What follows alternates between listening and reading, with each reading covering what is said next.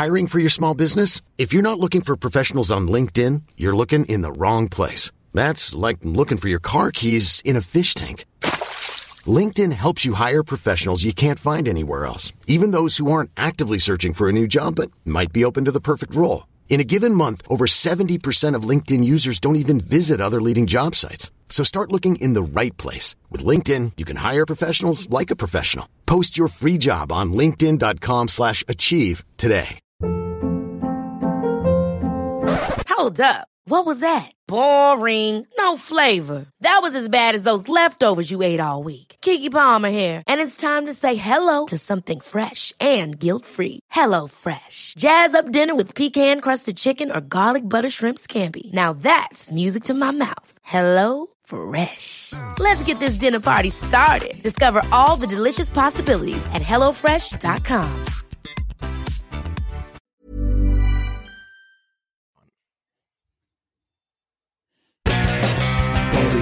So Jeff Hurst, the trailer looking at Billy Bones, a Paolo Di Canio, West Ham United.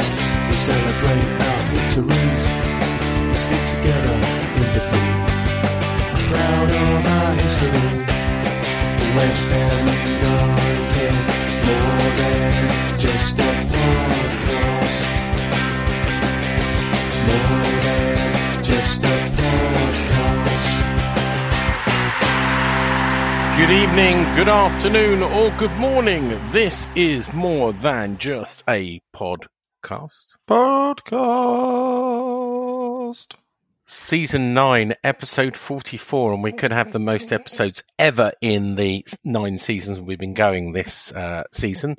The gang of four are back in town again. We have with us John. John, how are you? Where are you? What are you doing? Where are you? Whatever. I'm well. I'm talking to you in my loft. All good. Good.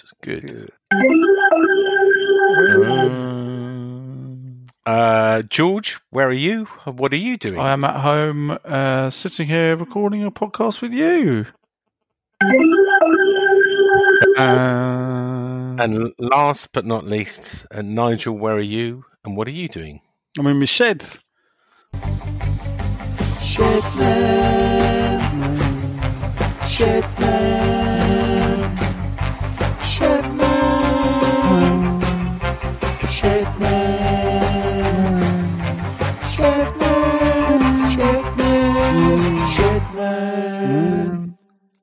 We probably need another jingle, actually. George, could you do a loft man for your dad? Yeah, but I kind of feel that ship sailed a bit, to be honest. I think we've probably done. Yeah, we've done it to death now. Yeah. Anyway, we're back 72 days without football or Premier League football because we've had Bundesliga football. Bundesliga. The Premier League met again today, and they finally voted for something. I don't know if you've seen. They voted to resume training tomorrow, Woo-hoo. As long as all the tests are negative. However, and this is big, however, they haven't voted for a date actually to restart the Premier League because there's still lots of agreements on that. So stage 1 is complete. Got the green light. They still have to socially distance. There's no contact. They have to be tested twice a week. But at least it's a start. Let's start. We have had a little bit of football. Let's start with talking about the German football. Who watched Bundesliga? Who watched it? The Germans. Don't speak about the Germans. I think I've got away with it once. Let's start with you, Nigel. Did you watch any of it? Jawohl. And? Yeah. Very good. Mine's good. Yeah. It was a record, apparently, for German Sky with 6 million viewers, but only about 200,000 people watched it in the UK, so it wasn't a major success. Which game did you watch? And which game did I watch? I think it's easy to say, which game didn't I watch? You watched all of them, did you? No, I watched Dortmund 4-0. Yeah. Then I watched the game after, which is terrible because I've forgotten who that was now. Memorable. It was. And then I watched Cologne. Well, I watched the second half Cologne Mainz yesterday, and then I watched Bayern Munich yesterday. Oh, wow. You really went for it, didn't you? Yes, I did. And tonight I will watch, hopefully, Leverkusen get beat by Werder Bremen, but I expect Leverkusen to win that. Wow, you really are going for the German. Well, obviously, you know, since being out there, I started to take a bit more notice. I used to watch bits and pieces of it anyway, to be fair. It is a league that I've kept up to date with. It's in your blood, mate, isn't it? It's in your blood. Well, yeah. You know, it is in the blood, you know. So, you know, I'm not one of these people who's so desperate for football. I'm watching that. I have an interest in it. Cologne's the team that I quite like, or Osnabrück in the league below. But if it's on, you know, I'm going to watch it. About three of us watched it in my shed Saturday, the Dortmund game. And to be fair, Dortmund looked really good. I can give you a German update from it if you want. Go on then. So, Nigel, bit of pill on Saturday. The yellow wall crowd, voiceless. Football without sound needs getting used to. He watched three more ghost matches over the weekend. And yes, decent football for such a short preparation. Dortmund in particular, Haaland's the king. He thought overall the games were less physical than usual. Some defences still in distancing mode. He says, watch Cologne's late equaliser by Mainz, which Cologne were 2-0 up and it weren't, you know, in the early second half, and then Mainz come back. Bad goal to give it away. Technically good and pacey teams are in advantage as long as the hard boys restrain themselves. He says, on a positive, he noticed there was less moaning and mass protesting around the ref without a crowd to show off. The players behaved much calmer and forgot about their usual cheating, even though how long that will last. Now, to the fans, ultras behaved as well and stayed away this time, he says, though had some silent protest going. Cologne ultras placed an actual sofa onto the huge and empty forecourt of the stadium with a sprayed text on it saying, stadium instead of sofa, against ghost games, shite DFB. So you took one of my stories there. I had one of the stories about the sofa, but there was another protest saying it was too early and that football is not football without supporters. And they pleaded, they put posters all around Cologne saying they needed to wait until supporters could return for football to return. Right. Well. What did you make of the atmosphere? I mean, obviously there were no... What stupid question. Well... Oh, that's what. All right. Well, or the lack of. Yeah. All right. My question is, what did you make of the lack of atmosphere? It just, with the echoes and the German shout, it just seemed a bit weird. Yeah, it was quite. I mean, yeah. The other game I watched was Eintracht Frankfurt, who lost to Borussia Mönchengladbach. But it you know, it is weird. It reminds me a lot of like a reserve match or a practice match, in that you can hear. You can hear everything that's being said.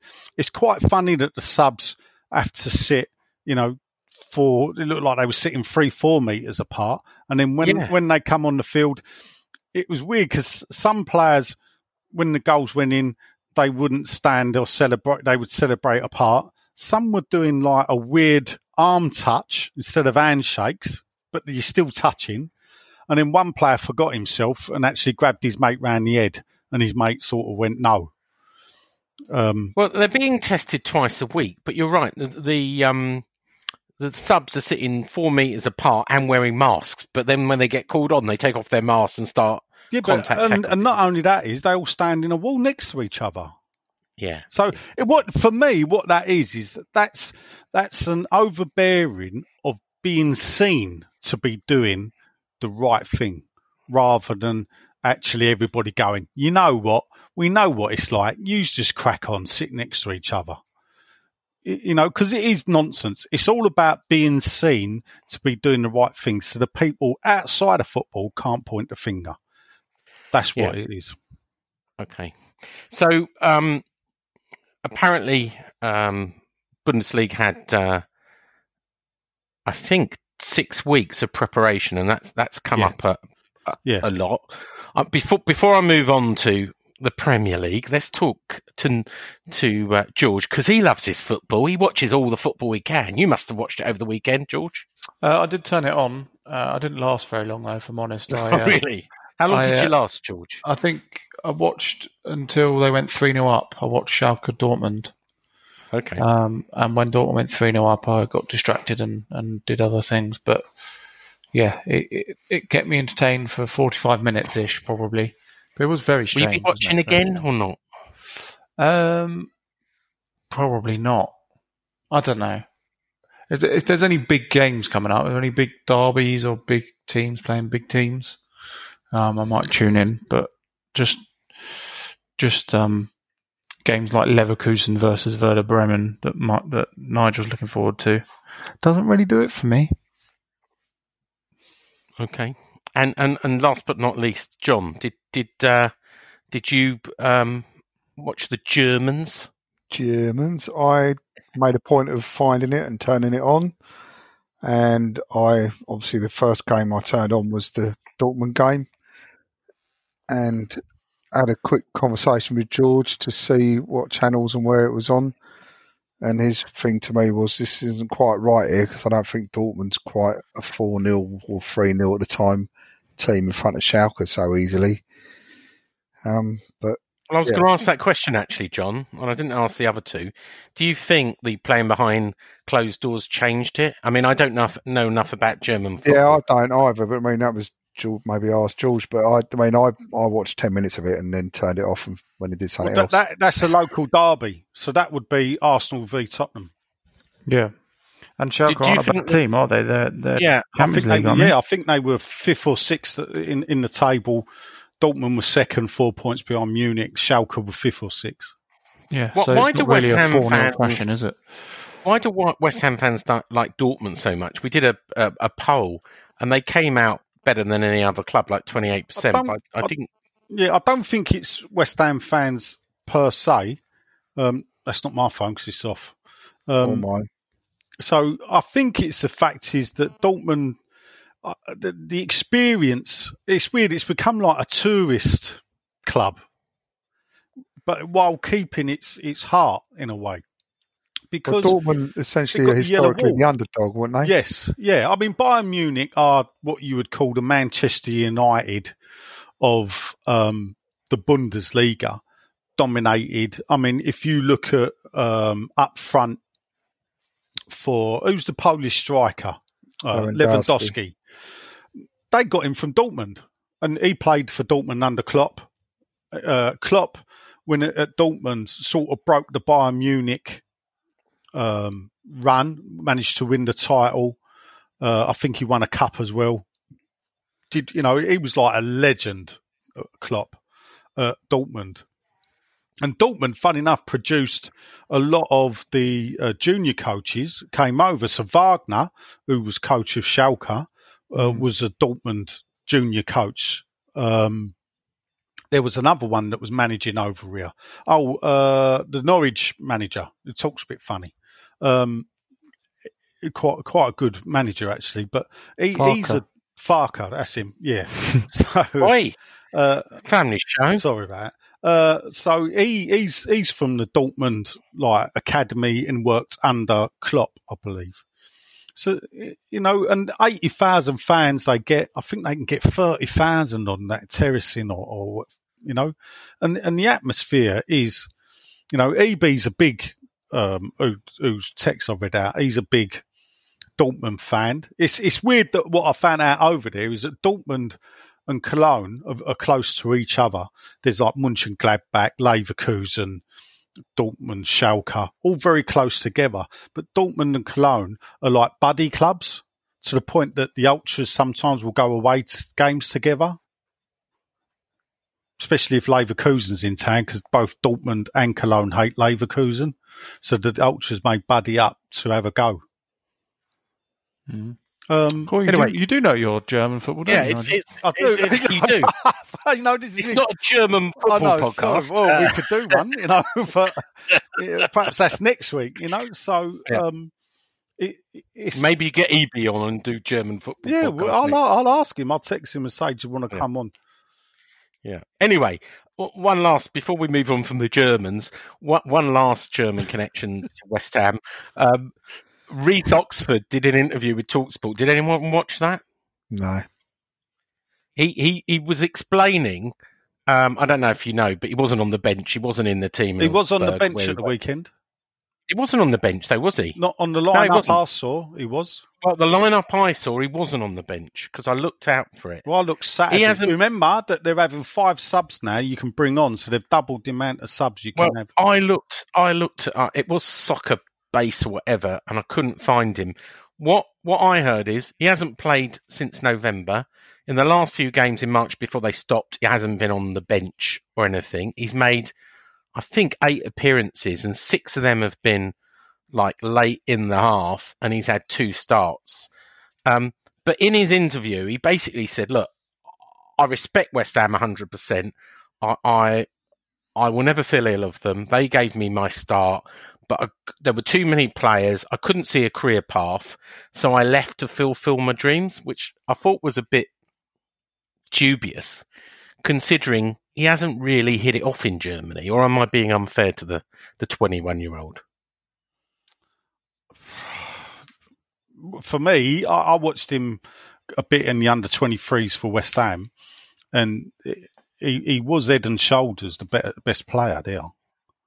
I don't know whether it was because we kept sending out on loan, whether he thought that because of what he did against Arsenal and then following that he felt he should have been in and around the squad more often than he was. I think he forgot how young he was, to be fair. But when he was in the under-23s, he was. I mean, I've just checked. Reece Oxford was on the bench.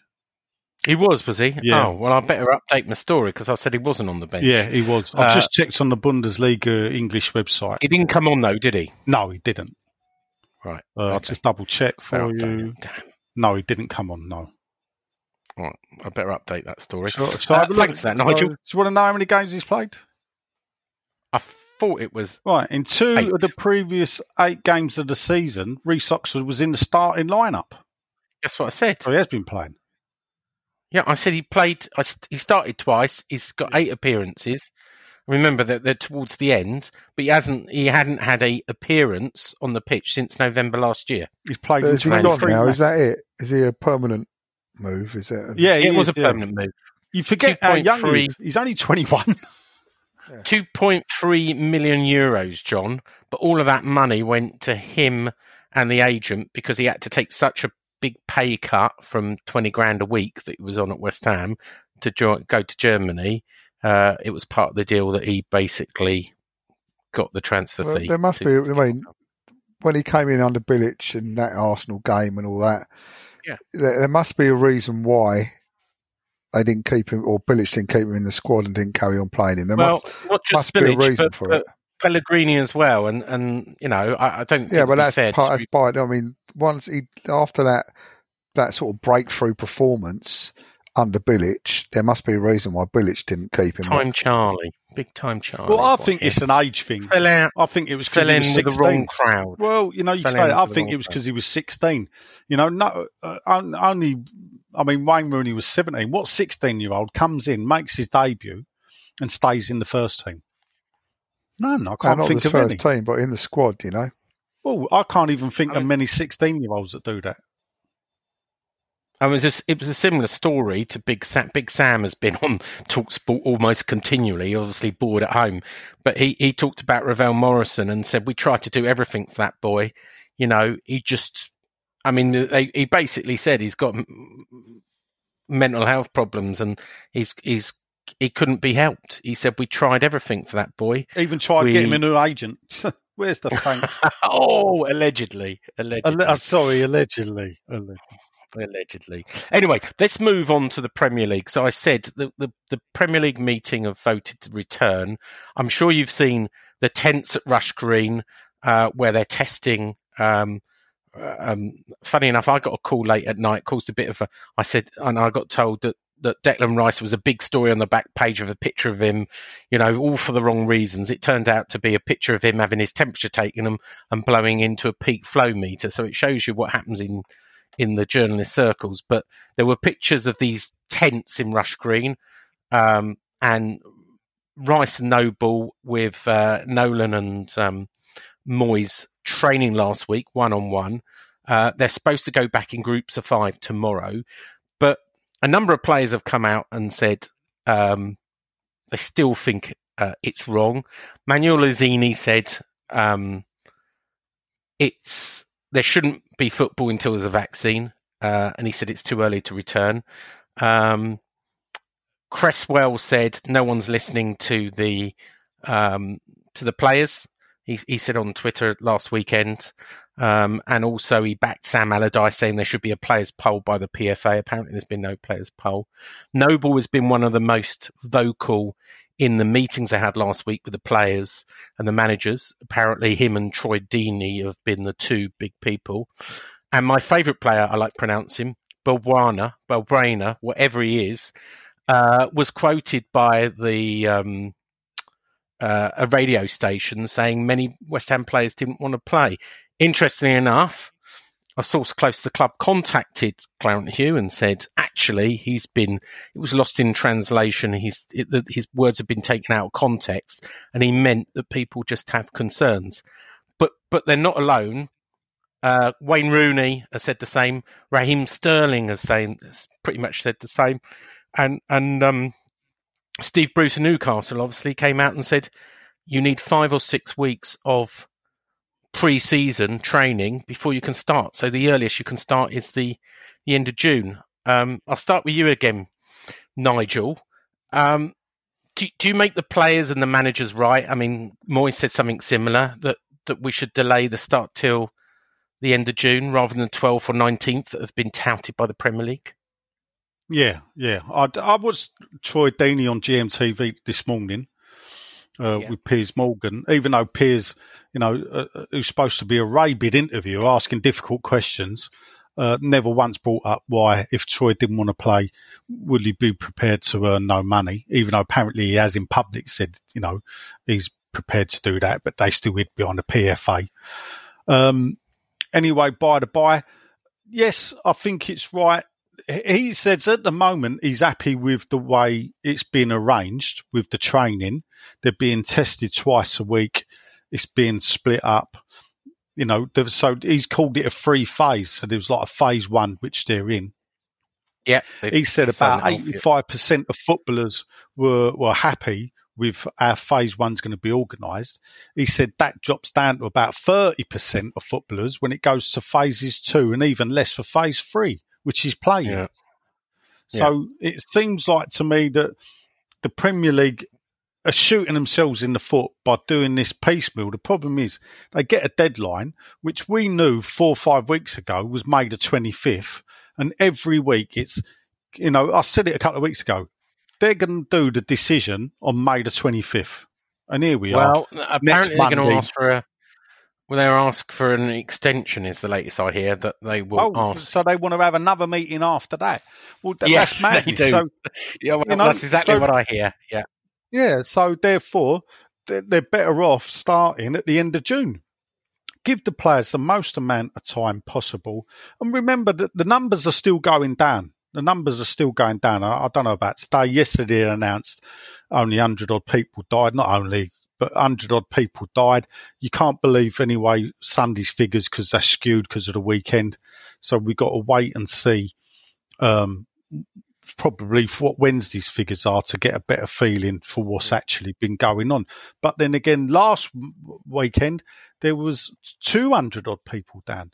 So if we're saying in 6 weeks' time, if it's still sliding downwards, then the games with the testing and if everything's in place, I can't see and as long at the end of the day, the players have got to be happy though. Okay. Well, let's move on to John. John, same question, but also add in Premier League have been accused over the last few days of a lack of leadership. They've got a new chairman. I forget his name. Apparently, he's told all Dick the Masters Premier been told all of the Premier League chairman not to leak anything. There's a new CEO only starting last November. I thought that was the Richard Masters guy, the new CEO. There's been calls to bring back Richard Scudamore as well to sort the mess out. What do you think, John? Do you think it's too soon to bring back football on the 12th or the 19th, and they should listen to the players and leave it to the end of June or even July? Well, yeah, anyway, I think Scudamore is sat there with his feet up on his little payoff he got. Yeah. I don't see any harm in leaving it till as late as they can, and so everyone's comfortable in doing it. I think there's got to be a realisation point for everybody. I think that this might be with us forever. This may not. We may not get a vaccine. We might just have to learn how to live differently. Now, I think I said this the other week. In my industry, we got called back to work. We're all back to work, and we're all trying to be socially distant and doing the best we can. Now, we've given everybody the choice to come to work or not come to work. And yeah. I don't see any harm in maybe doing it on that basis, on the fact of we're going to try and make this, we can't make it 100% safe. We can't make it 100% safe for teachers. We can't make it 100% safe for anybody who's going back to work. But we can make it as safe as we possibly can. And then you can then choose to come back to work. Yeah. Now, if people being footballers on high money and contracts, if they choose not to come back to work, I think then they should be given the option for the clubs or whatever to suspend their contracts so that they don't have to pay them anymore. And funny you should say that because Sky News reported yesterday that an unknown club chairman, it wasn't David Sullivan because it was far too long and articulate. He said that basically he thought that if players didn't return to training, they shouldn't get paid. He said he was not sure if it was legal or how it would be done, but he said if you don't return to training, you shouldn't get paid. Yeah, but see, I go on the furlough scheme as you've suggested before, yeah. John. Let them get £625 a week and see how they do then. Get paid a minimum amount. But, but then the other side of it for footballers particularly, they could then sit out their contract and then become a free agent and then they'll benefit in a year's time or whatever. So I think if you get the right to suspend their contract and pay them a minimum amount if they choose not to play. Yeah. And then, if they come up with something like that, and then give people the option to play, then I think they're doing everything they can. You can't force people to play if they're uncomfortable and have got a sense of fear and concern. Yeah. But the other side of that is so have all the people that work in the supermarkets, so have all the people that work in the schools, all the hospitals. It's not all right, you're jumping around and kicking whatever out of each other, but if you can control yourself and not spit over each other and roll about and cuddle each other, the risk can be minimised.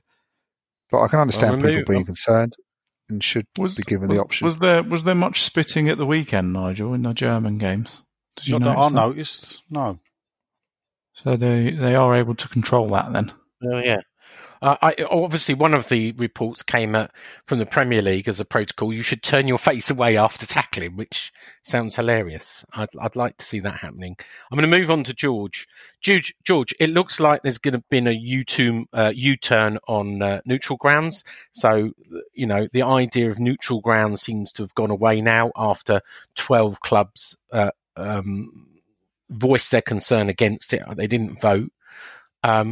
The London Mayor, Sadiq Khan, a personal friend of yours, says he doesn't want football back in London. Why is he a personal friend of mine? Because it was the epicentre of the pandemic in the UK. But actually, the figures last Friday and it's not a medical podcast, say it's the safest place in the UK at the moment with an R rating of 0.4, and there were only 24 new cases on Friday. I don't know what they were on Saturday or Sunday or today, but only 24 cases. And the paper said, look, at that rate, it would almost disappear from London. Do you think it could... is flying at the moment? Yeah, but well, you know, maybe the rest of the game should be played in London. What's your view on the return? Is it too soon? Can it be played on June? Can it be played on July? Or do you just not care? Or you'll see it when it comes. Well, yeah, there's a bit of me that just feels, you know, I'm a bit like this. If it's out of my control, then I just don't tend to worry about it too much. But I don't think.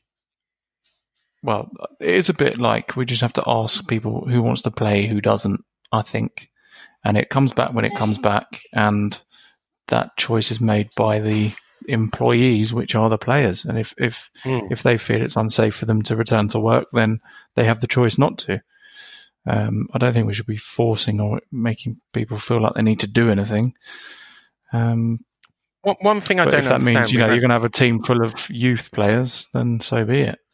Well, that's what might happen. So one thing I don't understand. So all the players are being tested on Sunday. They're being tested weekly, twice weekly, but no antigen tests are being done. I asked people at the Premier League and at West Ham this, and I don't understand. If you or I or anyone here wanted an antigen test, you can buy one from a private lab in Cheshire. Costs £125. A number of journalists have had them done. It's 99.6% accurate. As you know, the government... Are they available now then, are they, Sean? They're available now privately in a clinic.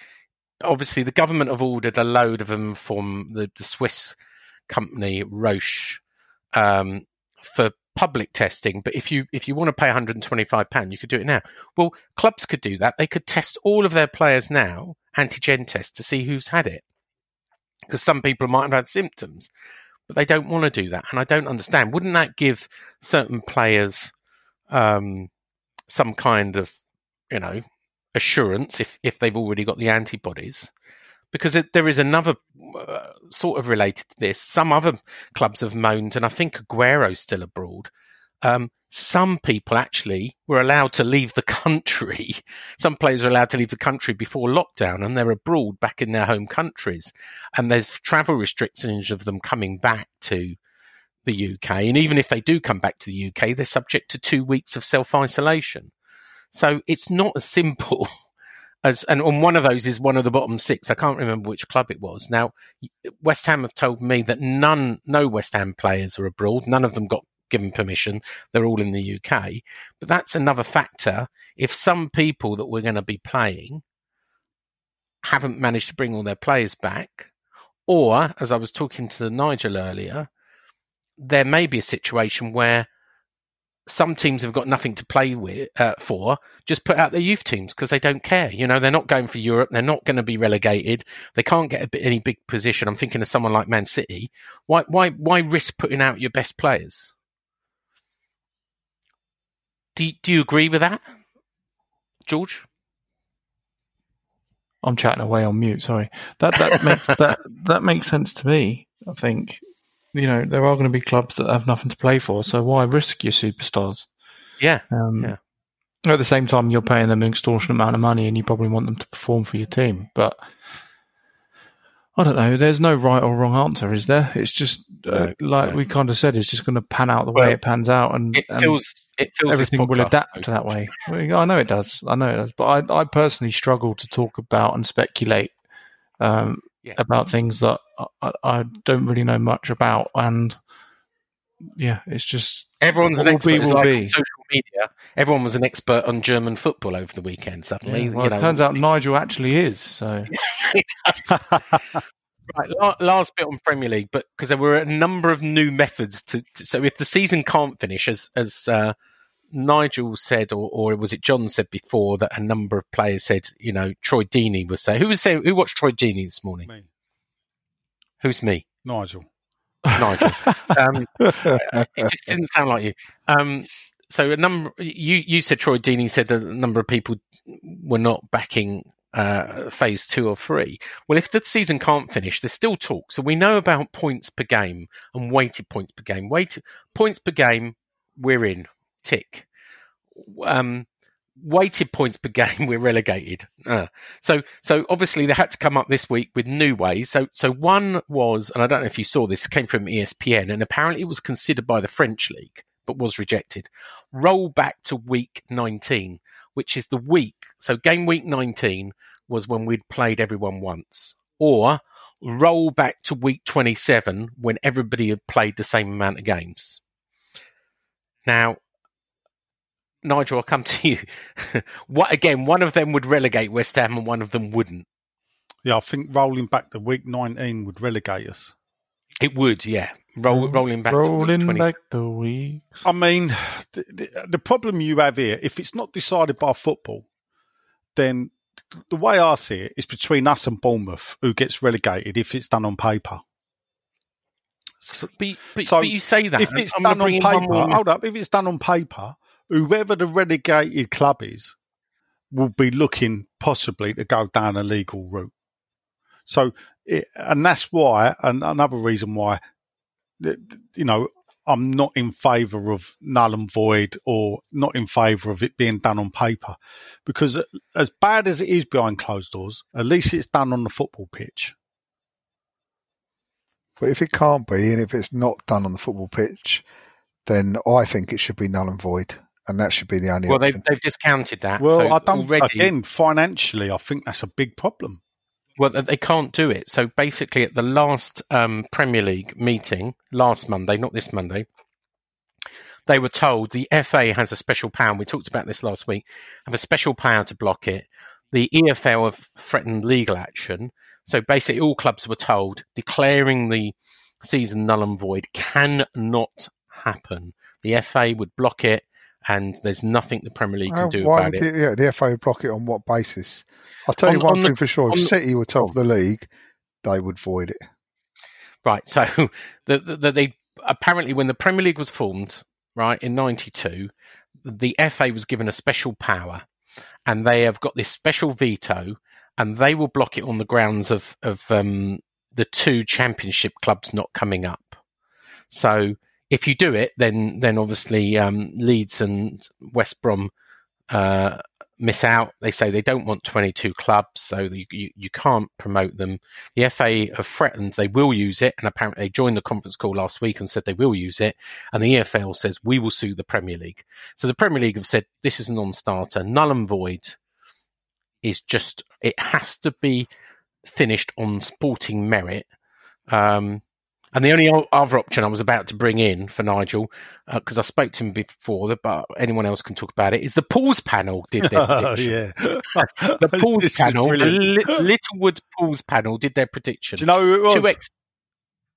It's 2 ex-players and the Pools chairman, isn't it? Go on, so name the ex-players. I don't know who the ex-players are. Ian Callaghan, who played for Liverpool and had a season at Swansea. And David Sadler, who was in the Man United team that won the European Cup in 1968.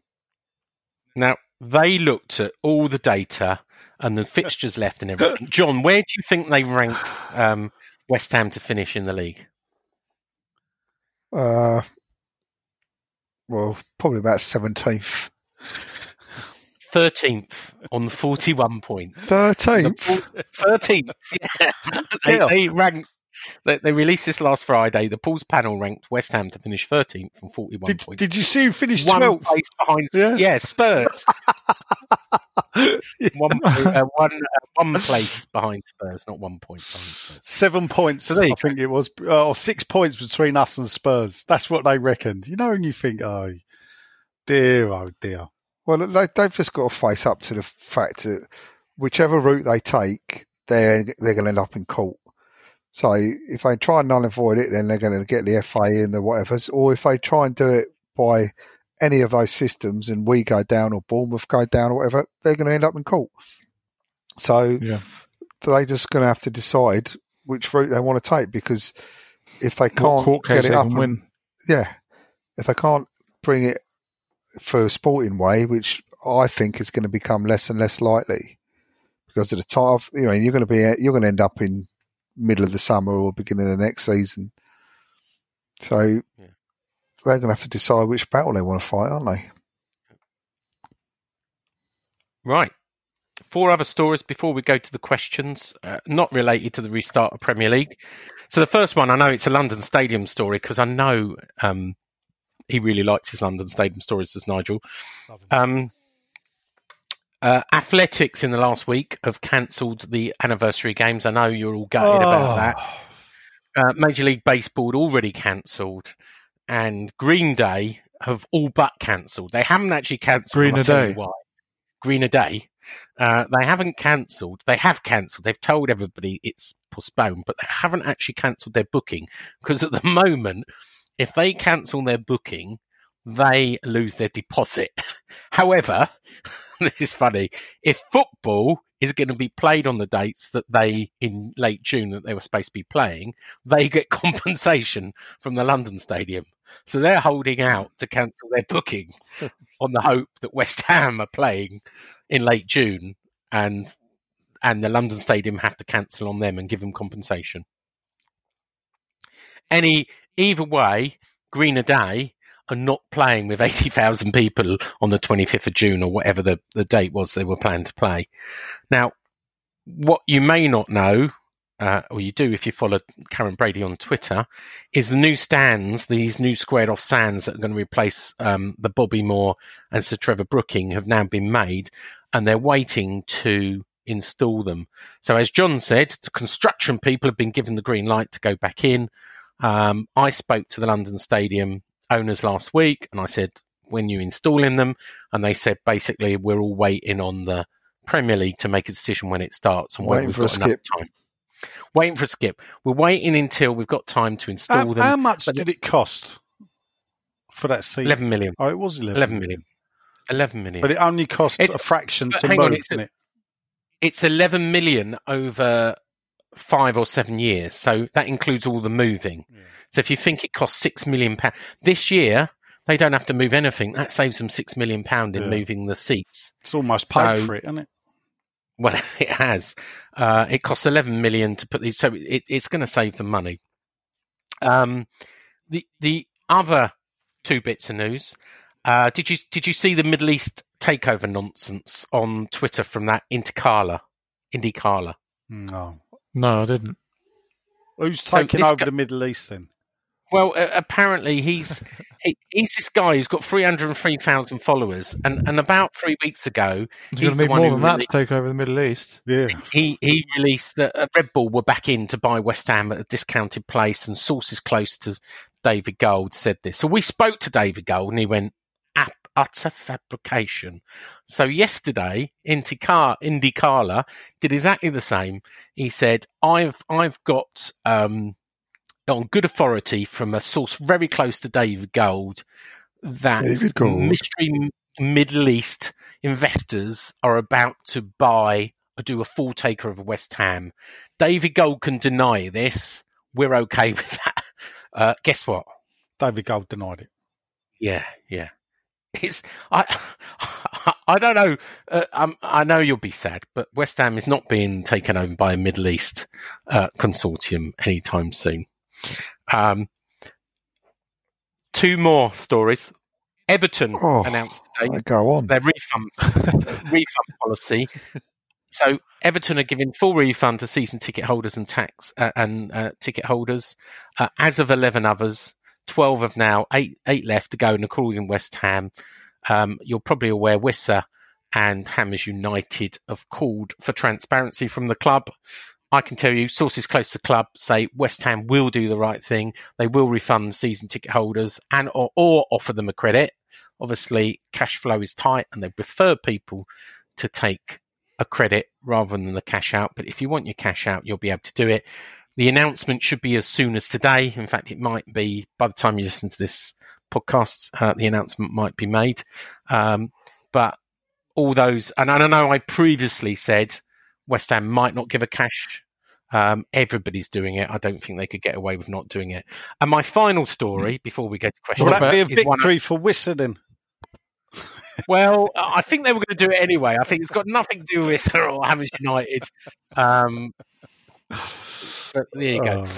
Oh, my last story, which I know that you'll be really upset to hear.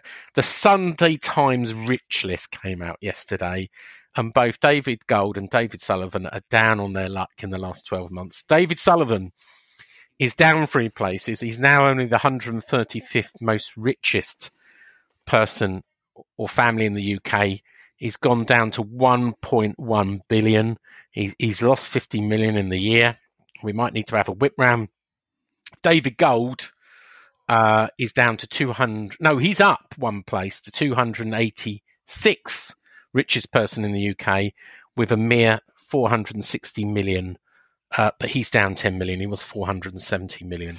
Now, I think this list was compiled before the current pandemic, so I think they've lost a little bit more. So this is why yesterday people were banging on about the 60 million losses, blah, blah, blah. Yeah. Right. So it's a story I wrote. It was a headline. Right. So West Ham owners were slagging off the club, and it was nothing to do with the club anyway. Yeah, people just read these bloody headlines. That's why. Mm. Right. Have we got anything else anyone wants to say before we go to question time? No, let's head in response to that quickly, I would just say to people always get wrapped up with this. Oh, they've lost 60 million. They're going to use that as an excuse to sell Declan Rice. I see all this nonsense and crap come out. Yeah. People need to remember that personal wealth is different to West Ham's wealth. The fact that they've lost 60 million, that's got nothing to do with West Ham United Football Club. No, it hasn't. And the problem is, and I think perhaps, Sean, is perhaps the way you dress it up with your headlines and your soppy articles that I don't read. But I'm guessing by people's reaction, the way you dressed it up was almost the headline was 60 million. Yeah. So this is the problem. And this then throws it back to where me and John and probably George in the past have said to you, you are a problem causer at times. A shit stirrer, I think is the word. You're not part of the solution, Sean. No, yeah. You're part of the problem. You know, do you not see that though?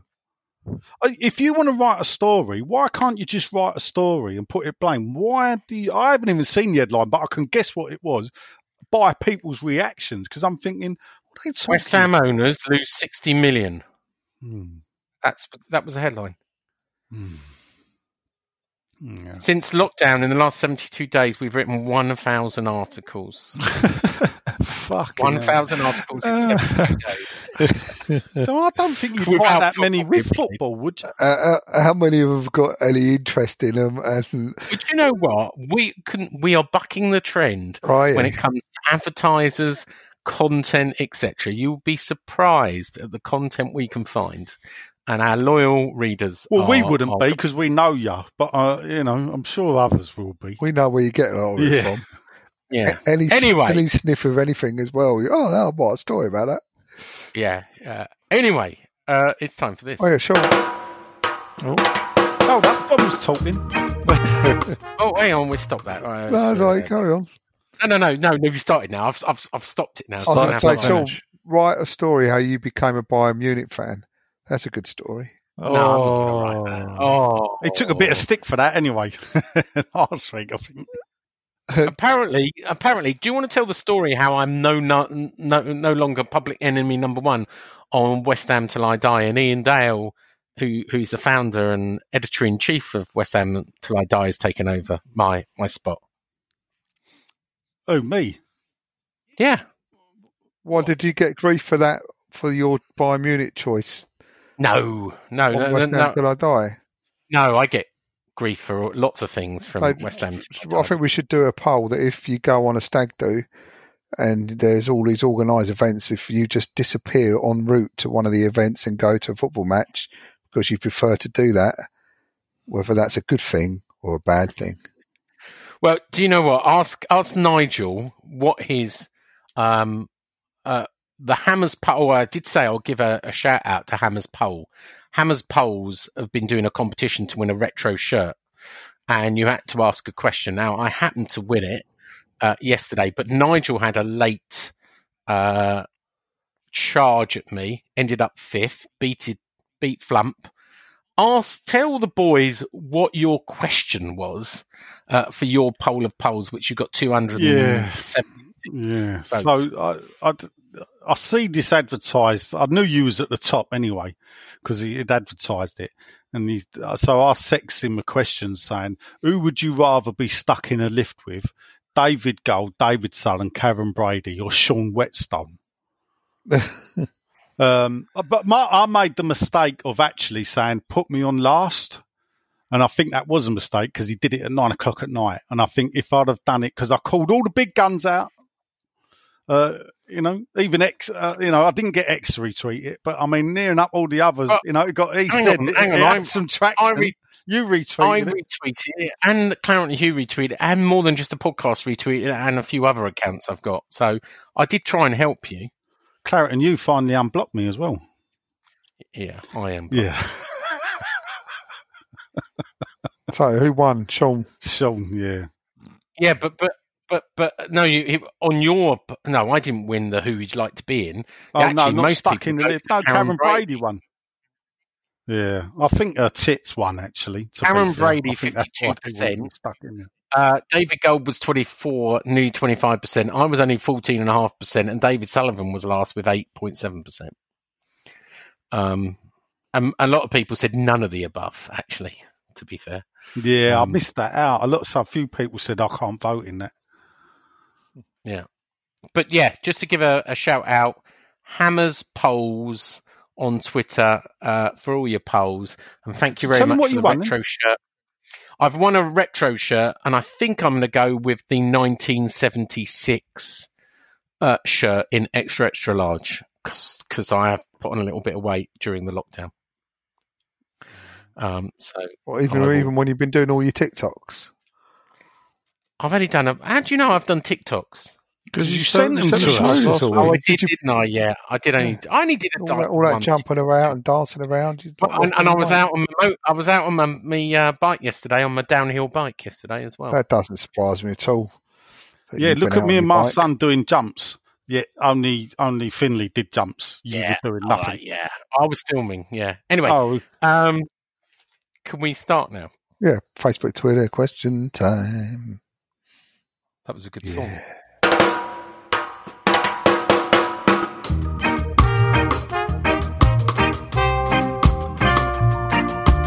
Facebook, Twitter, question time. Yeah.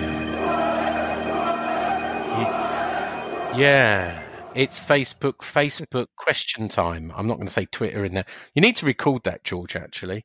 Get me the log into Twitter and I'll look at it. Anyway, this is where Nigel reads out questions in funny accents and doesn't answer questions. Nigel. Even though I do answer questions, and people are asking you stuff. Right. A friend of the show and a jazz fan, Mr. Stelios. Kiriyaku. Yeah, man. Love my jazz. Nice. Go down one of his scuts. Anyway, he says, good to see even the shop dunnies are social distancing. So I should add, football is back, lads. Not as we know it, but still something better than nothing. Or is it? See, it was a question I asked. Did you catch any of the Bundesliga games on TV? What did you think of the games? Another question. Should we go the K-League route and use and summer shop dummies in the ground? As usual, any other questions, welcome. I don't know if you lads have seen this. Have you seen it? What happened in the K-League? Yeah, did you post it, Sean, somewhere? I did post it. Yes, they used six devils, yeah. I know two elderly gentlemen that could probably get some discounts on those devils as well. All right, that's good to know. I mean, I did put a picture up of one of the six devils, which I did send to Sean, and with it circled, and he still didn't realise what the picture was about. I didn't. There's a dummy with the biggest pair of gazungas in the world, and it must be cold in Korea because we've got to cut the places to hang our hats as well. But I guess they were just fake, and you were saying they were fake, but it wasn't till I read the story about the K League were using sex dolls. Yeah, I know. Right. Stelios is back. Says Nigel, I know we've debated this several times. We have still. But money aside, what other reason is there for forcing football back so soon? Why not wait till September time, where both you and I have suggested changing the league schedules would suit the forthcoming 2022 World Cup, which are going to disrupt the schedules anyway? So, other reasons for forcing football back. I agree. I agree with that. Bring it back when everyone's happy to come back. That's what I reckon. Yeah, me too. Sean? Well, it's about broadcast rights, isn't it? They need something to fill the telly, and as it's about money, isn't it? You're not going to cash. You're not going to fill it with Bundesliga for the rest of, because people are going to get bored of it, like John did after 10 minutes. So they don't want to wait till September. So it's about money. It is September, though, to be fair. That's the problem. And I think cancelling, then you sort of cancel next season. But you're right. It all, whether it's content or it all comes down to money. It's money, money. Actually, saying is something I wrote in an article way back in March was finish the season between October and December, start season 2021, but don't call it 20. Start it in the January of 21, play till the September, October, have a break till the January, and then, or you have a break halfway through for the Euros and then finish in the November, but then have a break till the next January 2022, in which case the season's going to have the World Cup in November, December time. Now, bearing in mind in 2022, they're going to want the players for 4 weeks before the World Cup. So we've got a problem now of 8 weeks where the best players, well, it's not a problem for us probably. I doubt we'll have many going to the World Cup, but Poland might make it and we might lose our keeper. Then what trouble we're going to be in?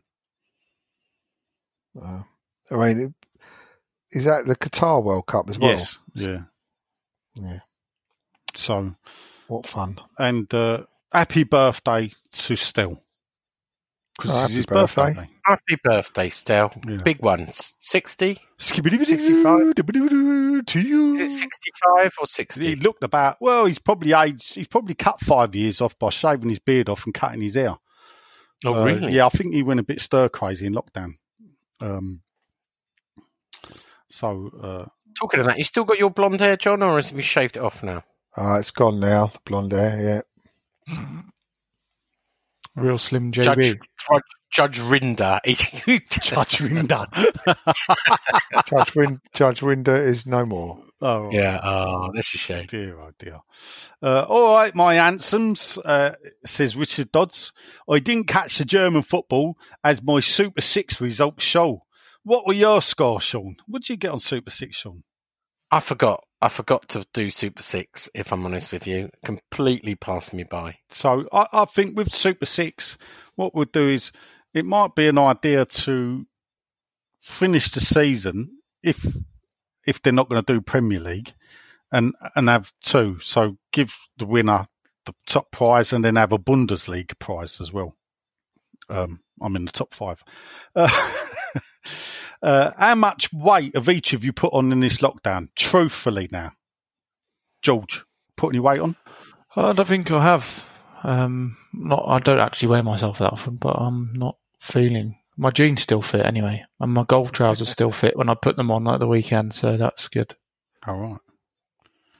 John? Yeah, me too, mate. I haven't got a clue. No one's told me I'm chubbier and everything still fits. I don't really weigh myself that often. Little legs. 4.5 stone. I put 4.5 stone. I'm now 57.5 stone. Fucking hell. You're just like a potato, really, aren't you? like a marriage. No, I don't weigh myself. I have put some weight on. There's a reason for that. But I don't. I don't weigh myself. I'm surprised you've put weight on, Sean, with all the cycling and jumps you've been doing. I know. About you, that's why he couldn't show us the jumps he did, because actually the bike wouldn't leave the ground with him on it.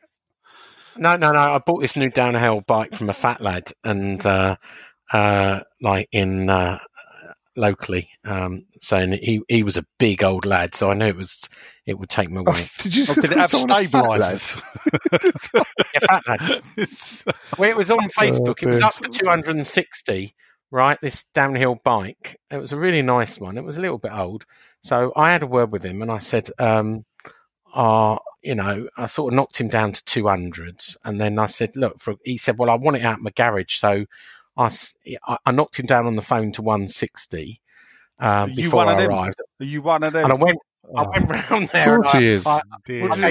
Does that surprise you, Nigel? No. I had 120 sovs in my hand. I gave him 120. I said, I'll give you 120. And he went, but the tyres cost me 60. I said, is that a yes or a no? And he said, yeah, all right then.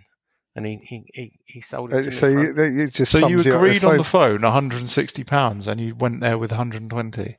Did you take your dag with you? That is just so rude. No. Yeah, I had another 40. It was so short. I had to test drive it, and I had to look at the state of it. And, it's a buyer's market. Did he live on a hill, the bloke? He lived in a private estate, you see. Did he live on a hill, though? He lived in a private estate in a £2 million pound house, and I thought, I can really, really do a good deal with it. Will you go and pick that bike up, Essential Journey, Sean?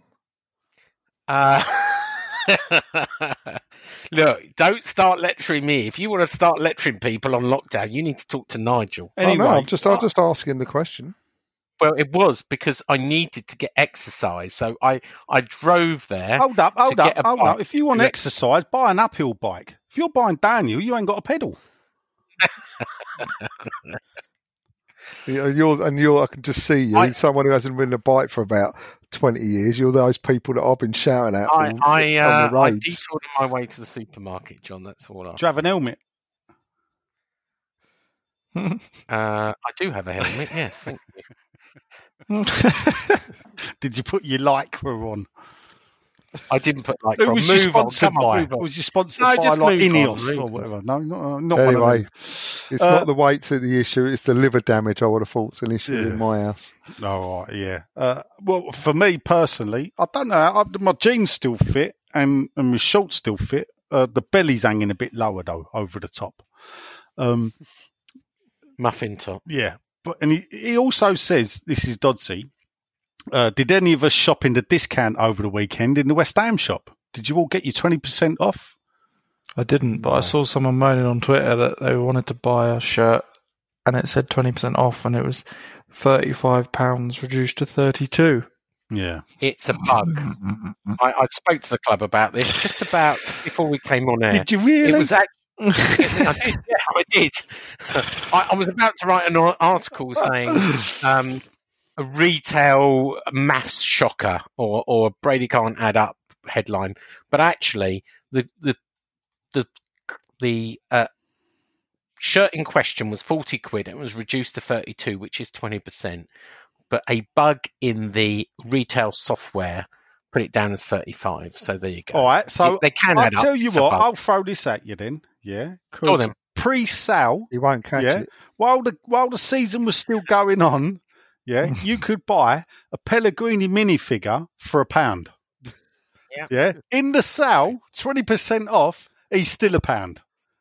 Yeah. Now, well, I'll pay 80p for him, but I tell you what, I'm not paying £1. Yeah. Well, if you go also in the homeware, there's a Patrice Evra. Patrice Evra for everyone else. Patrice Evra. Plus Patrick Evra. £2.50. That's not got 20% off either, Nigel. Fair. Shocking. Oh, dear. Did we actually ask Dodsey's question? Because I know he gets very upset. When we did. He asked if any of us put weight on. Yeah. Did we put weight on? Have we shot? He also says, when will the More Than Just a Podcast football team resume training and what measures have you taken to protect us? Well, Sean's got stabilisers on his downhill bike. Because if he falls off, there'll be some tremors. Well, it'll more worry the Surrey boys than it will us over in East London. Ed Hughes. Mock meat. Yes. Says, Anne Summers could sell the dolls to other Premier League clubs to fill the grounds, giving GNS the money they need to invest in the club over the summer. But, Sean, this is a story for you. you should take this to Gold and Sullivan and say to them, yeah. Gold can't open his shop. I said that earlier. Yeah. Yeah, have a word with them. They knock them out all round the grounds. They just, easy to store as well because they inflate, don't they, most of them? Yeah. Well, apparently, this is a true story. The sale of sex toys has gone up in the pandemic, actually, and Summers are doing very well. As you probably know, they do a sort of party, but they've been doing Zoom online sex parties and Summers parties, and apparently sales have gone up during the pandemic. Penis-shaped pasta is also a big seller. Maybe that's what happened with your Zoom meeting, Nigel. Your mum got mixed up with one of those things. She joined a virtual. I didn't think about that, yeah. Yeah. Oh, that story had my household in tears the other day. Yeah. When that yeah, we was laughing about that yesterday, funny enough. Taffy Woodback just goes, Monica. Yeah. I don't. Right. Huh? The man's in China. I don't know if he's been on the bat soup, but anyway. Paul Nolan. It's the chauffeur. He says, afternoon, gentlemen. It's the chauffeur. Afternoon. Here. Afternoon. He didn't watch any of the German games as the team I follow, St. Pauli, are not in the top flight in Germany. No, they're in Bundesliga too. St. Pauli are a very left-wing, weird football team based in Hamburg, who sell more T-shirts than any other club, I think, in Germany. They've got skull and crossbones as their logo. I don't know if you boys know that. No. And check them out. I'm not a German football expert. But no, check them out because their tunnel is painted like totally black with like hell and devil like motifs. Doesn't sound very left-wing. Around the ground. No, they are. It's not inclusive and everybody come in. Please, come and join us. No. They're like left-wing communist revolutionaries based in Hamburg. Are you talking about West Ham Till I Die posters again or not? No. Oh, sorry. No. Oh, it's what it basically... It's people have been... There's been all... people gone lockdown stir crazy over in West Ham Till I Die. He does go on to say, you have to say, that football really ain't anything without fans, and it looked like a practice match from what he's seen. Really, FC Seal and the Sex Dolls, sure we could fill our stadium with them from Ann Summers, although I can't help thinking about the episode of Only Fools and Horses and the blow-up dolls. Also, to let you know, in a previous life, I went to Ann Summers' head office and met Jacqueline Gold, and it was a surreal experience as I was trying to sell them something. And when I went into the boardroom, it was surrounded by rabbits, and not the ones that eat lettuce, Sean. I've been in that boardroom. So, have you now? Mm. Down at Whiteleaf, isn't it? I can't remember where it was, but yeah, it was in my early ITV days. Yeah. So my question to you all is, have you had any meetings that caught you off guard and surprised you? That was George then, not me. I'm not in the meeting world particularly. Sean? That caught me off guard and surprised me. I don't know. I was telling a story, name-dropping story. I did my Hammers 11 with DJ Russi, who's the DJ at West Ham, and he's been doing loads of different people. And I told about a chance meeting in a lift with Rio Ferdinand. And I didn't know what to say. I was starstruck, and I went, "You're Rio Ferdinand." He went, "Yes, I am." You were starstruck? Yeah, I was. I didn't know what to say. I wasn't expecting to meet Rio Ferdinand in the Shangri-La at the Shard, and I just said to him, "You're Rio Ferdinand." So just to be clear, you took Rio Ferdinand up the Shard.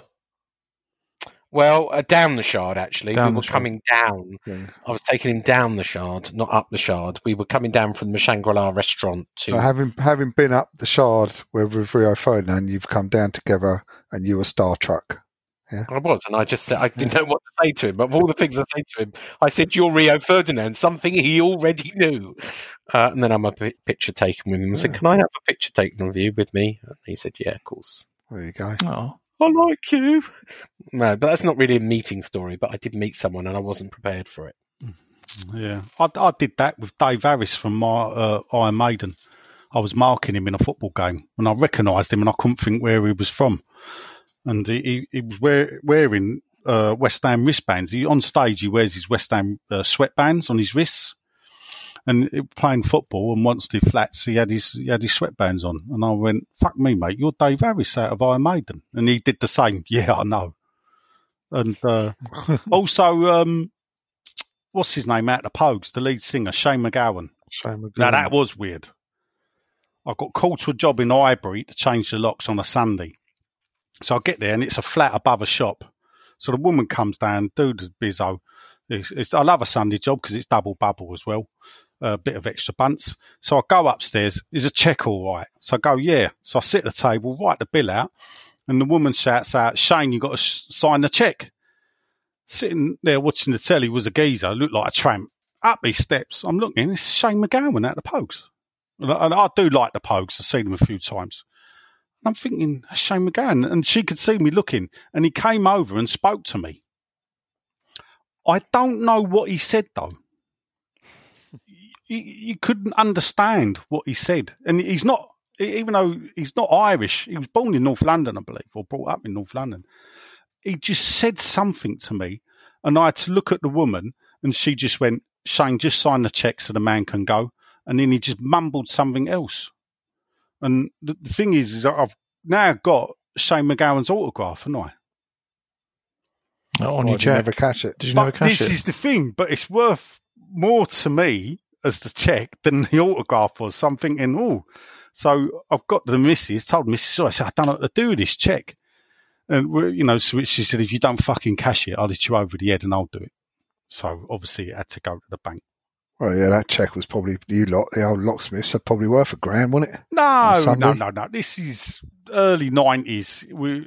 It 700. Been, no, it was it was about 150, 160 quid. Plus VAT. Anyway. So £1,000. So, and waiting time. Anyway, friend of the show, Lewis Erentratt. Is that Karen Brady giving us fans the peace out sign? I think he's talking about the post of the woman. You'd have to see the picture. Off topic, he says, what's your favourite West Ham goal of the 80s, 90s or 00s, but not including the Canio v Wimbledon? He gives you some clues. He's got Ince v Villa, Slater versus Sunderland with the Eamon Dolan flick, Di Canio Chelsea away, and Danny Williamson v Bolton. Danny Williamson. I used to play golf. I really liked him. Yeah, can't we bring out modern and go for the Andy Carroll scissor kick or one of Payet's free kicks? Yeah, if you want. Yeah, one of my favourite goals that I recently, because my memory's terrible, but I think the Anderson goal against Man United where he sort of back-heeled it across, he passed the keeper. I'm going to go for the. I'm just trying to think what goals I've celebrated the most. I very much enjoyed Marlon Harewood's goal in at Villa Park. Yes, again in the cup semi-final. Thinking of that cup final as well, I very much enjoyed when we went 2-0 up. Was it the own goal first or second? First. Dean Ashton scored. Second. And I remember just turning to Dad going, what is going on? We're 2-0 up in the cup final when Dean Ashton scored. So that would always stick in my memory. Let's not talk about what happened after that. But yeah, those two do. So both in that cup run, actually. All right. That's good. Mine would be Tony Cottee. I think it was against Forest in front of the North Bank. And he did this like scissor kick.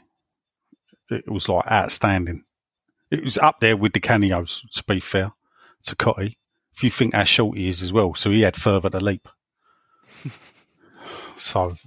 How much shorter is he? Well, recent, I go Payet at Man United because when he lined up to take that free kick, I looked at Bill and went, he's going to have to do something special to get this in. And he did. I'm going to change mine to Vic Watson, 1929 against Leeds. 1929 against Leeds. 9th of February 1929, I think you remember, it was an 8-2 win over Leeds. And he scored this amazing... He scored 6 goals that day, but the overhead kick in those long shorts was just a sight to be seen. Sorry, when was it again? 1929. All right. 9th of February. 9th of February. I've got a barbecue to start. Where have you Googled that from? The greatest West Ham goals or something. Yeah, I've just checked. He is right. They did beat Leeds on the 9th of Feb, 1929. Liam Tyrrell, our friend in the north, he didn't watch it as he never had Sky or BT subscription. Well, neither have I, Liam, to be fair. But anyway, but he did ask, was this used over the Tannoy goal celebration? And he's put Kraftwerk showroom dummies. Talking of streams, by the way, if you want to stream, talk to us. We'll put you in touch with our friend Woody, who can always sort out football screens of any requirements, let's just say. And it's very high quality, very good. Yeah, and thanks for renewing me, Woody. Cheers. German's finest. Oh, Kraftwerk. There you go. Bit of Kraftwerk there for you people. Has there been a better band out of Germany? Kraftwerk? I think Kraftwerk are very good. Groundbreaking of their time. Sean will love a bit of Tour de France, wouldn't he? Now he's got his bike. Oh, eh? Yeah, definitely. I can see you going downhill on your downhill bike. It does go uphill as well, by the way. Oh, does it? Yeah, but you have to pedal. If you don't know. Yeah. Oh. Well, it's electric. No, it's not electric. It's not electric. Go on, get right. On Paul Sanders says, "Hi all." Hi. She's quite funny. I would say he watched the Bayern versus Union game yesterday, and the reason why it's funny is because I think the commentator was Paul Dempsey, and even though they're called Union Berlin and it's spelt Union, for whatever reason Dempsey pronounced it Union.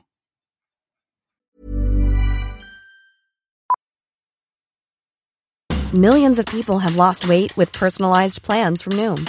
Like Evan, who can't stand salads and still lost 50 pounds. Salads generally for most people are the easy button, right? For me, that wasn't an option. I never really was a salad guy. That's just not who I am. But Noom worked for me.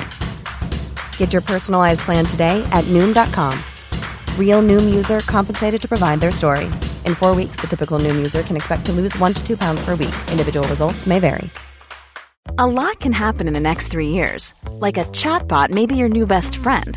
But what won't change? Needing health insurance. United Healthcare Tri-Term Medical Plans are available for these changing times. Underwritten by Golden Rule Insurance Company, they offer budget-friendly, flexible coverage for people who are in between jobs or missed open enrollment. The plans last nearly 3 years in some states, with access to a nationwide network of doctors and hospitals. So for whatever tomorrow brings, United Healthcare Tri-Term Medical Plans may be for you. Learn more at UH1.com.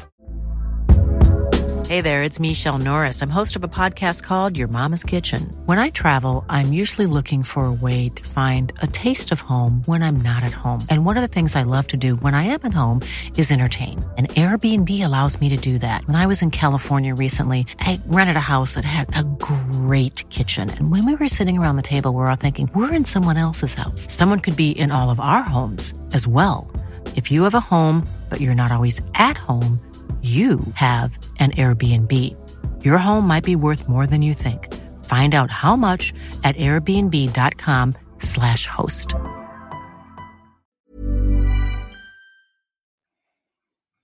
And I don't know if that's the German for union, but why not just call them fucking union?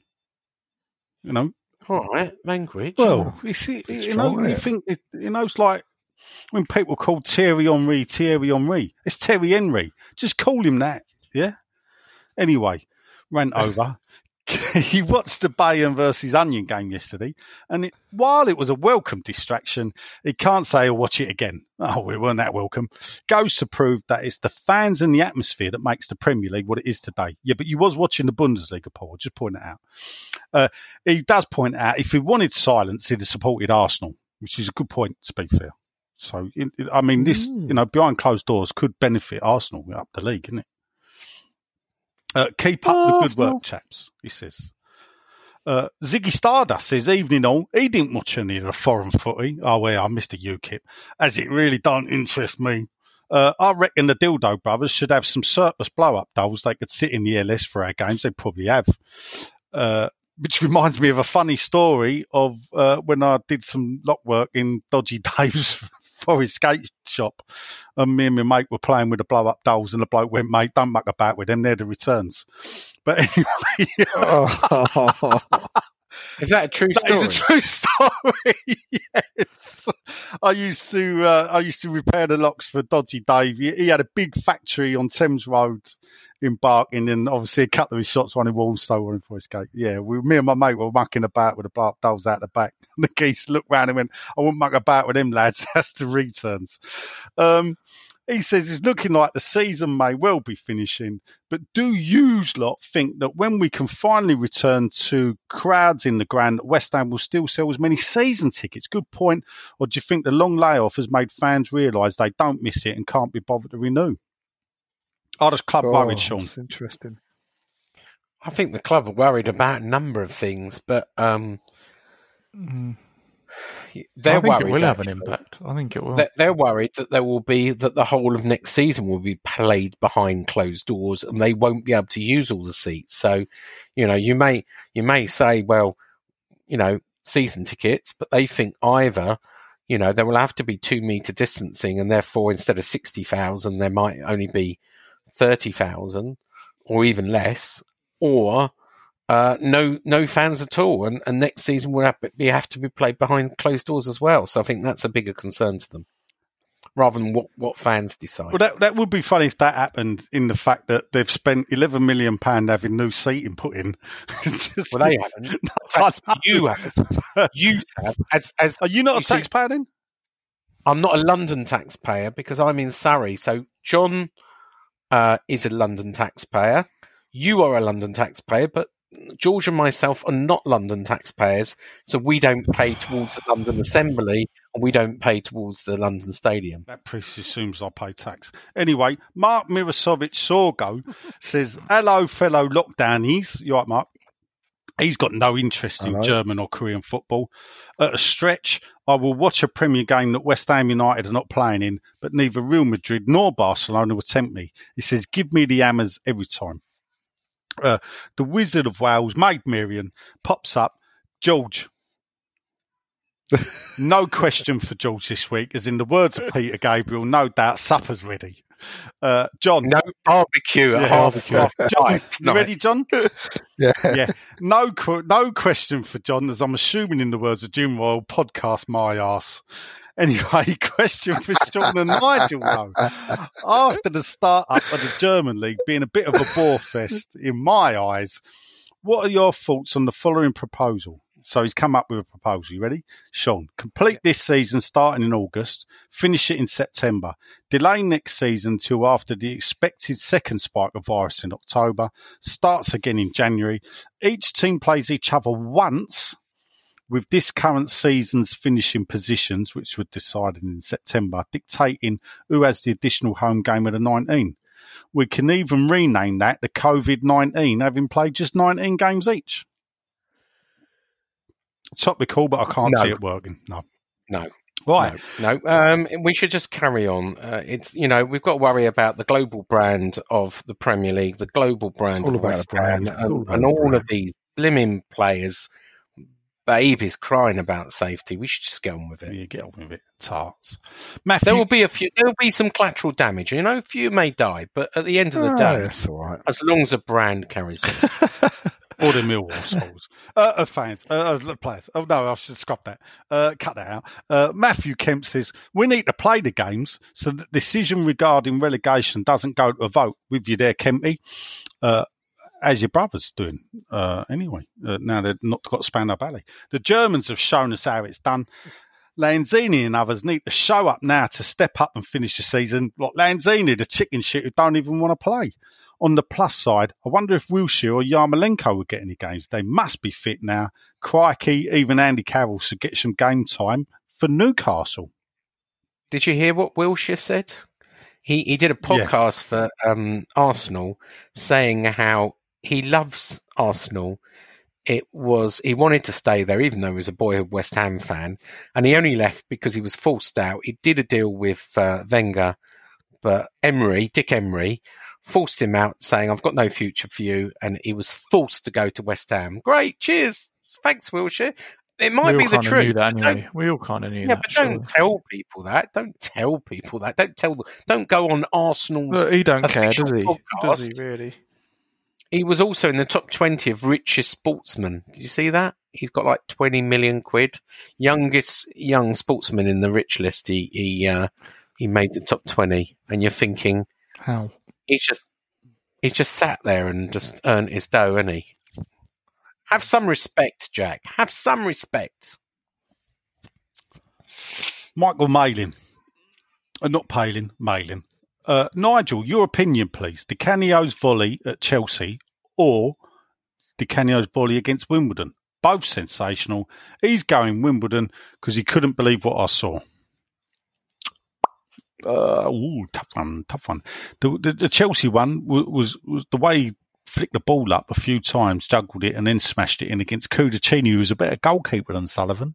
You could say the Chelsea one, but I think the Wimbledon one because it was something that I'd never ever seen before. And the Wimbledon one, he was further away from the goal or out wide. I don't think we realised how far out wide he was to cut it back. So we'll go with the Wimbledon. Would you agree with that, lads? Yeah, Wimbledon. Yeah, thank you very much. Belinda Kakakakakis, the fake Greek, unlike Stelios, who's a real Greek. He's Cypriot. Well, they're all the same, mate. Unless you're from North Cyprus, then you're Turkish. Evening, peeps. No, he didn't see German football, or she didn't, sorry. Not for me. I think the blow-up crowd dolls are the way forward, she says. Aye, Bill. Something you want to tell us? I would reinstate my Sky Sports subscription to see that, she says. Did you see Match of the Day top 10 Premier goals of all time?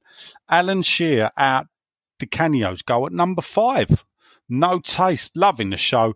Hope you're all well and safe. 4 kisses, 1 each, lads. Thank you. Yeah. Sean seemed to enjoy that more than anyone else, though. Ian Gravitt, he's got a serious question. Ooh. When would this club be run properly? I thought you had a serious question there. Come on. When you think of the players we've produced in the past and how some have gone on to win honours in the game, whilst we consider finishing the top 10 a successful campaign? It's not likely to happen anytime soon, is it? No. Paul Turner's got a question for George.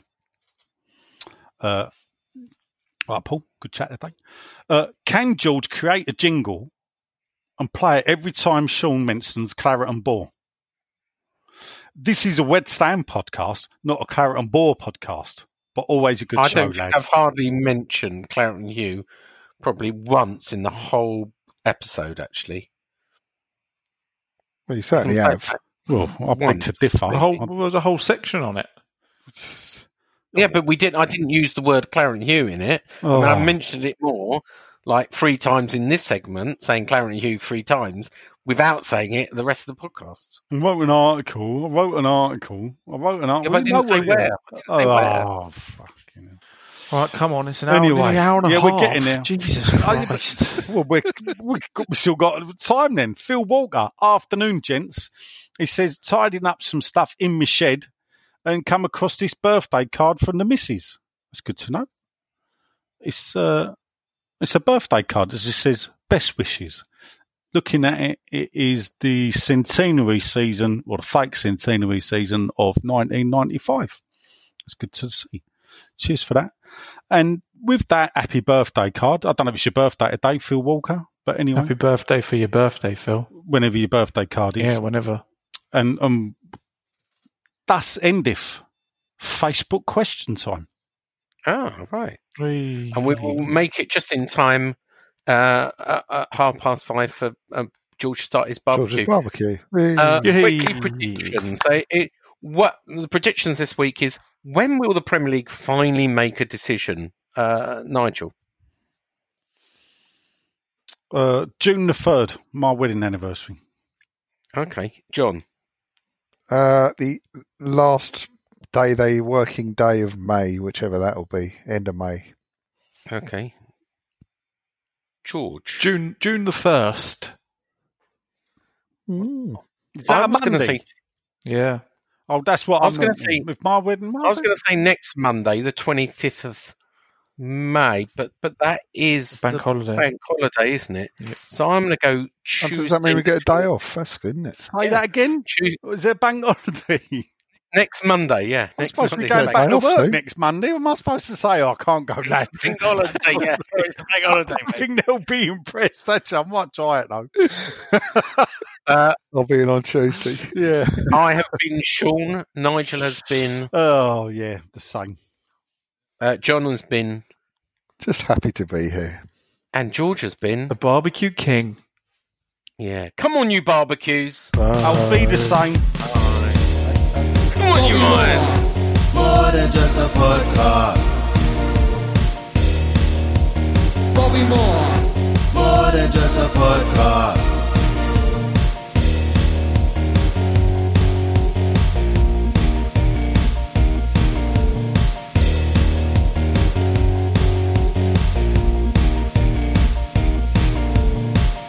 That was wonderful. Bravo!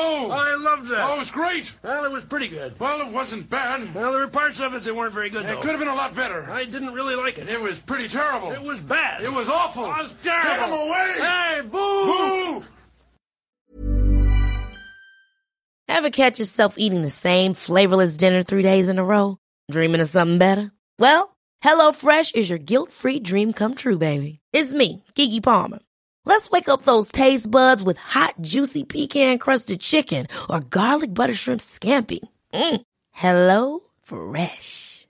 Stop dreaming of all the delicious possibilities and dig in at HelloFresh.com. Let's get this dinner party started.